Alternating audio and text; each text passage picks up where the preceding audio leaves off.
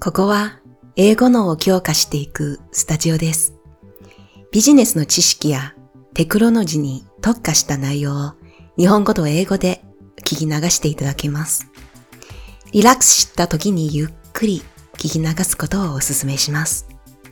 はじめは英語と日本語で今日のテーマを届けます。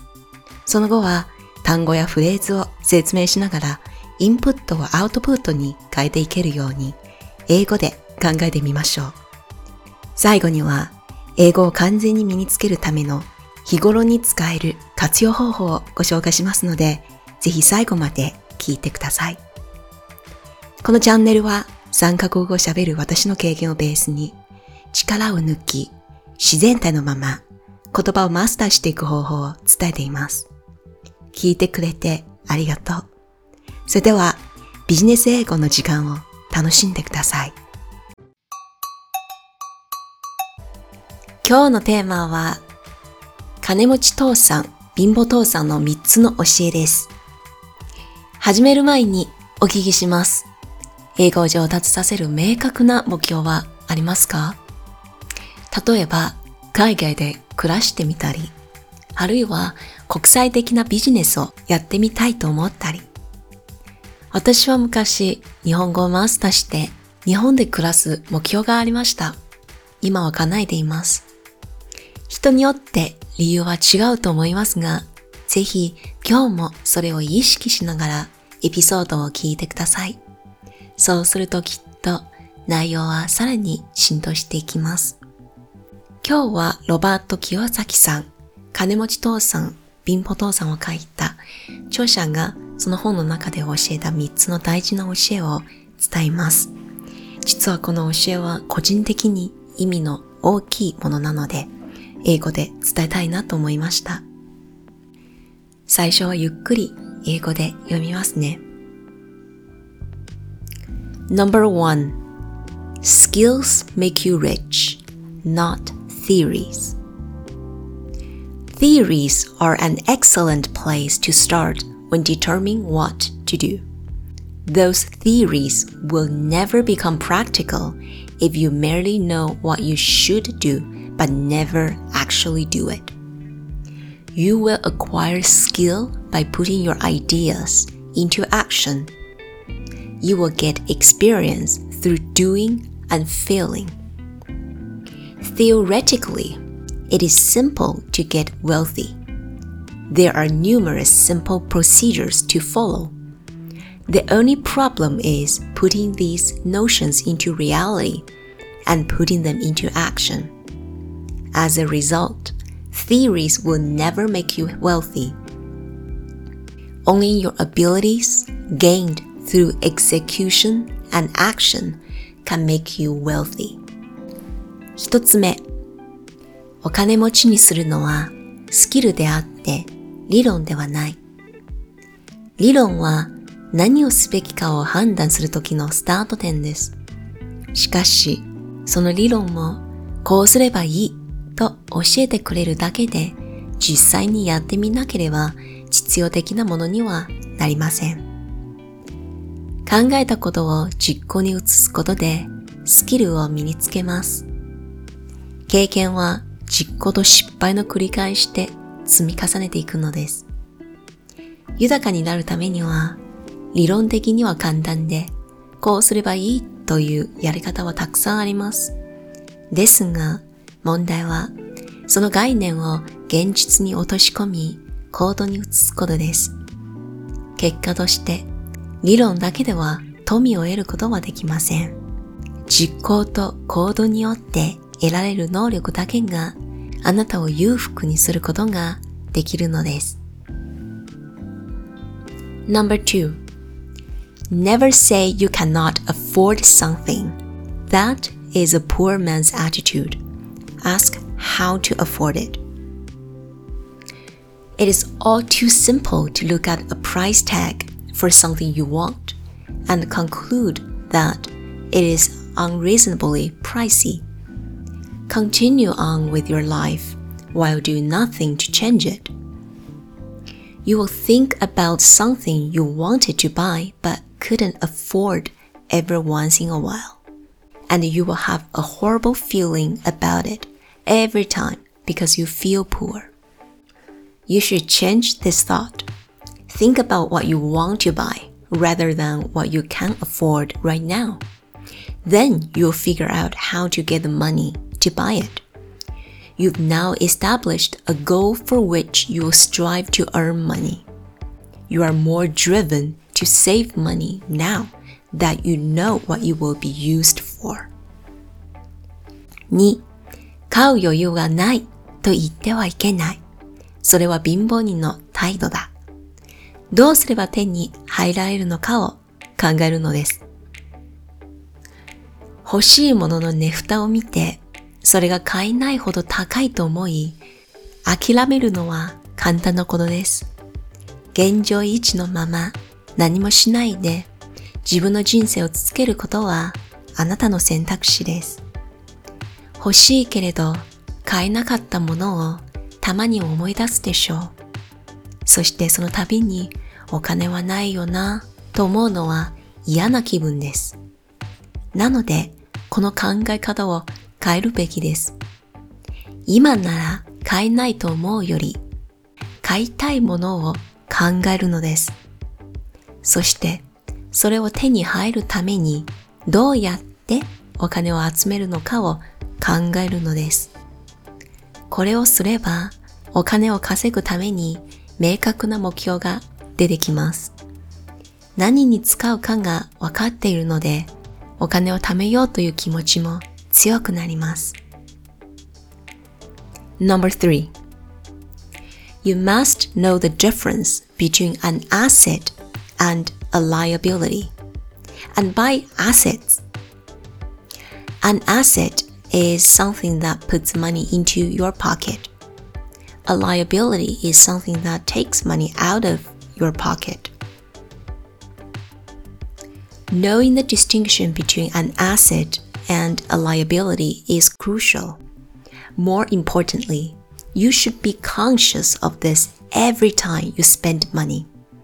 Decide which of the two you are going to buy and whether or not it's a good idea. Assets are items that require money to purchase but will eventually earn money for you where liabilities are likewise costly to acquire. Only that they will cost you more money in the long run. Assets puts money into your pocket in the end, whereas liabilities take money out of your pocket. 資産と負債の違いを知って資産を買うこと。資産とは自分のポケットにお金を入れてくれるもの。負債とは自分のポケットからお金を奪うものです。資産と負債の違いを知ることは重要です。それはお金を使うたびに意識すべきことでもあります。それを意識するだけで二つのうちにどれを買うか、本当に良い選択なのかがわかるのです。資産とは購入するのにお金が必要ですが、最終的には自分のためにお金を稼いでくれるものです。一方、負債も購入するときにはお金がかかりますが、長い目で見ると、そのものはお金を費やすだけで多くのお金がかかるでしょう。資産は最終的にあなたのポケットの中にお金を入れるのに対して、負債はあなたのポケットからお金を奪います。それでは単語やフレーズの説明をしていきます。このエピソードは難しい専門用語がたくさんあるので、ぜひテキストを見ながら聞いてください。テキストは紹介文の中にあります。The first one is theory 理論 theory っていう言葉は実は科学の中でよく出てきます。あとは実験するときは theory はよく出てきます。ビジネス英語の中では theory と一緒によく出てくるのはアイディアなんです。アイディア。なので theory とアイディアはすごく似ているのです。で、ここで、えー、ロバート清崎さんが伝えたかったのは、お金を稼ぐのは理論ではたくさんやり方がありますが、アクションしてみないと実際の経験には変わらないんですよね。というポイントなんです。で、次は文章になりますが、すごくよく使われているので覚えてください。You will get experience through doing and failing. 経験は行動と失敗を繰り返していく中で得られます。ということなんですよね。この言葉は本当にもうまさに今なんですけど、まあ、コロナの期間のビジネスに対してまさにそうなんですよね。結果がわからないからやってみて失敗から学ぶしかありません。で、なので、まあ、この言葉はビジネスの世界でもよく使うし、あとは考え方なんですよね。先に行動するタイプの方であれば、この言葉は結構ピンとくるかもしれません。The next one is theoretically. で、これは確かに theory、理論を副詞にしただけなんですけども、理論上ではというふうに訳します。まあ、理論上ではこういうのは可能ですよね。というような言い方がありますので、theoretically という言葉もよく出てきます。The next one is wealthy. wealthy という言葉は rich と、まあ、ほぼ、ほぼ同じように使っていますが、ちょっとニュアンスが違います。rich っていうと、もう金銭的にお金持ちという感じがすごく強いのです。もう本当にキャッシュたくさん持っているような感じなんですけど、wealthy というのは、まあ、金銭的な面も含めて豊かさなんですよね。なので、少しニュアンスが違うから、もっとこう、優雅な感じで使いたければ wealthy と言った方がいいかもしれません。次の単語は notion 原文読み上げます。The only problem is putting these notions into reality and putting them into action.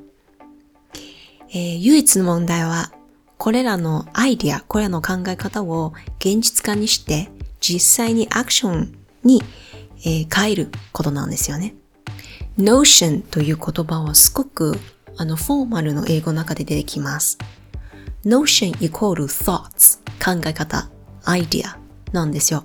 結構交代で使うことも多いので Notion, thought, action というふうにセットで覚えていくとすごくわかりやすいと思います。次は execution execute これは実行する。えー、結構、まあ、日本もあると思いますが、カタカナで書かれているんですよね。エクザクティブかな？日本語のカタカナは。という言葉があると思いますが、まあ、実行委員ですよね。その言葉はここから取りました。フォーマルな場合、法律とかビジネスの場合でよく出てくるので、あ、エグゼクティブっていうのはアクションと関係するんだよねってもう簡単に覚えていただくと今後このような言葉を見たらすぐ理解できますので音とスペリングを見て覚えてみてください。その後は conclude。これは、えー、結論するっていう動詞なんですけども、例えば、まあ、たくさんいっぱい書いた後に conclusion 結論ありますよね。で、その時はまさにこの conclude なんですけど、uh, let's conclude the purpose of the meeting で、今日のミーティングの目的をまとめてみましょうというふうにも訳せますので、まとめる、結論するという意味です。次は continue on with your life これは現状維持のまま、えー、まあ、人生を暮らすで今まで通り人生暮らすという意味なんですね。ロバート清崎さんが言ってるのは、もし何かを手に入れば、で、そしてお金は足りないと思っていれば、まあお金を稼ぐ習慣とか考え方も書いて、今の現状維持しない方がいいっていう主張なんですが、でもこれも使える場合は他にあります。例えば、重い病気にかかった場合、まあ本当普通みんな落ち込みますよね。もう生きる希望がなくなったとか思ったりするんですけど、その時に友達として支える言葉として Just continue on with your life. Enjoy what you love to do every day. 今のまま、えー、人生を過ごして好きなことをしながら過ごしてくださいという慰める言葉もできますので、だから必ずしもネガティブな意味ではなく、ただ単純に、まあ、今のまま生きるっていうニュアンスなんですね。The next one is afford. で、ここの afford という意味は、金銭的に何かが買える。Can you afford a car? 車が買えますか ?Can you afford a house? えー、家は買えますか？というふうに、まあ、聞くのあるんですけど、そちらの afford というのはお金で買えられるか？というのはあるんですけど、まあ、他には、まあ、資源があるかどうかっていうニュアンスもあるから、で、他の言い方、お金と関係ない言い方っていうと、例えば、恋愛の例にしましょう。例えば今まで5人と付き合ったことあるんですけど、どれも悪い結果になって、I can't afford to lose my time anymore. I really need to find the person とか言う場合があると思いますが、まあ、これ以上時間を失うことはできない。本当にその人を見つけなきゃ言う場合もあると思うんですけども、afford っていうのはいろんな場合で使われています。The next one is strive to do something 原文読み上げます。You've now established a goal for which you will strive to earn money. 今、ちゃんとした、えー、お金を稼ぐために頑張る目標を作りましたね。ということなんですけど、strive to do something というのは何かをするのに努力する、あるいは集中する。で今回のリーディングはちょっと長いので、まだ単語があります。え次は asset と liability。文章を読んだ時に多分もうはっきり分かったと思うんですけど、asset は日本語の資産、liability は負債なんですよね。crucial は次の単語です。えー、crucial という言葉は本当によく出てきます。その意味は important なんですね。高いレベルの英語、例えば TOEIC とか英検とか取らないと難しい単語には出会わないと思いますが、ほとんどの場合、多分学校では crucial のこといつも important と呼んでると思いますが、でも、いつも important, important って書くと、なんかこの言葉、もうちょっといいのないのっていうふうに思うんですよね。で、その時は crucial という言葉を使えば結構バラエティが出てくるのでおすすめです。で、次は in the long run。in the long run というのは長い目で見ればということです。long run 長い走り というのもまあ本当に長い視野、長い視点で見る。The next one is whereas 原文読み上げます。Assets put money into your pocket in the end, whereas liabilities take money out from your pocket. アセットは、まあ、最終的にあなたのポケットの中にお金を入れますが、それに対して、その一歩、負債はお金をあなたのポケットから奪います。ここの、それに対して、あるいはその一歩っていうのは whereas なんですよ。で、whereas は本当に2つのものを比べるときの真ん中のつなぎ言葉として使うことが多いので、正式な英語の中ではよく出てくるはずなので覚えた方が便利です。今日はディスカッショントピックに入る前に、えー、どうしてこれを選んだかをちょっと話したいなと思いますが、で実は日本に来てよく聞くのは、えー、お金の教育は日本にあんまりない。だからアメリカとか比べて遅れているとよく聞くんですけども、あの、正直、北アメリカでもあんまりお金の教育はないんですよ。で、北アメリカとかにね、行くと、こういう、こういうふうに言うんです。残念ながら、私たちの学校はちっちゃい頃からお金の、えー、教育を教えないから大人になって失敗するよねって。まあ日本とすごく似てるんですけども、まあお金の教育はロバート清崎氏は本当にトップで、世界に向けて投資思考を教えている方なんですよね。で、なので、私も実は20代前半の時にこの本と出会いました。自分の中ではすんごい大きなショックを受けました。で、実はこの本は彼が作ったキャッシュフローゲームっていうあのボードゲームがあるんですけど、キャッシュフローって言って、それを売るための キャンペーンだったんですけども、あまりにも本が有名になって、多分ボードゲームの方があまり知られてないんですよね。まあ、私はこの本のおかげで、まあ、ボードゲームをやる、バンクーバーにボードゲームをやってたグループを見つけて、で実際にそのゲームをプレイしていたんですよ。もちろんそのゲームは、リアルの、えー、生き方、リアルの生活を真似するようなゲームなんですけど、もう例えば、えー、月に3000ドル得て、どうやったらそのお金から資産を増やして、ファナンシャルフリーダム、え、金銭的な自由を手に入れるかっていうゲームなんですけど、まあ、それをやっていく中で本当にいろんなコンセプトが身についたんですよね。まあ、例えばここで紹介している asset と liability の考え方。女の子だから正直あの服も好きですし、まあ、可愛いものも好きなんですけど、そのゲームをプレイしてから考え方が変わったんです。これって実用的なの？とか、私は何回これ切れるの？とか、あとは、これを着て仕事するの？とか、もう本当にリアル派になっちゃって。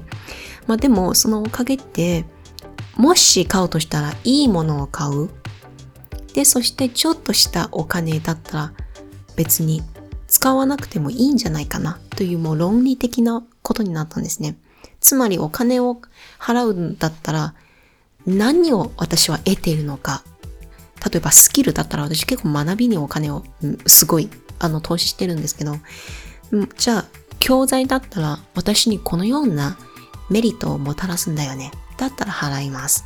でもちょっとこう、自分のね、喜び、あるいは悲しい時にちょっとお金を払いたいんだったら、ちょっと待ってよっていう思考が止めてくれるように、もう自分の中でできたんですけど、投資思考は正直これからの社会にはすごく必要だと思うんですよね。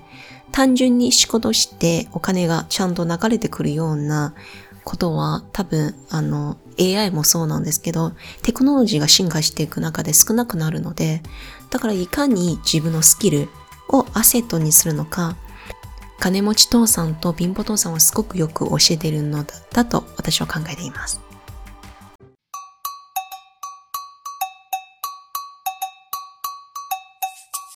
ここからはディスカッショントピックに入ります。What is the best asset you have gained so far? 今まで一番いいアセット、えー、資産は何ですか？This may be a tricky question because it really depends on how you define asset.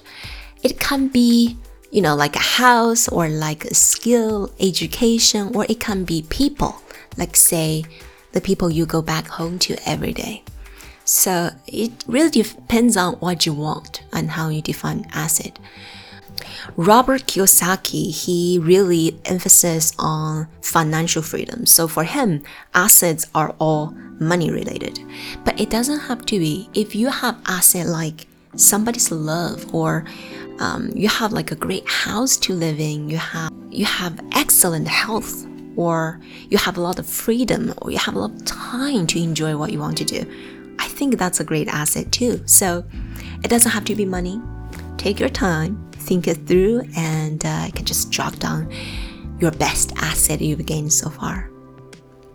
で、アセットは、まあ、ロバート・キヨサキ氏の思考だと、まあ、お金と関係あるんですけども、必ずしもそうではないんですよね。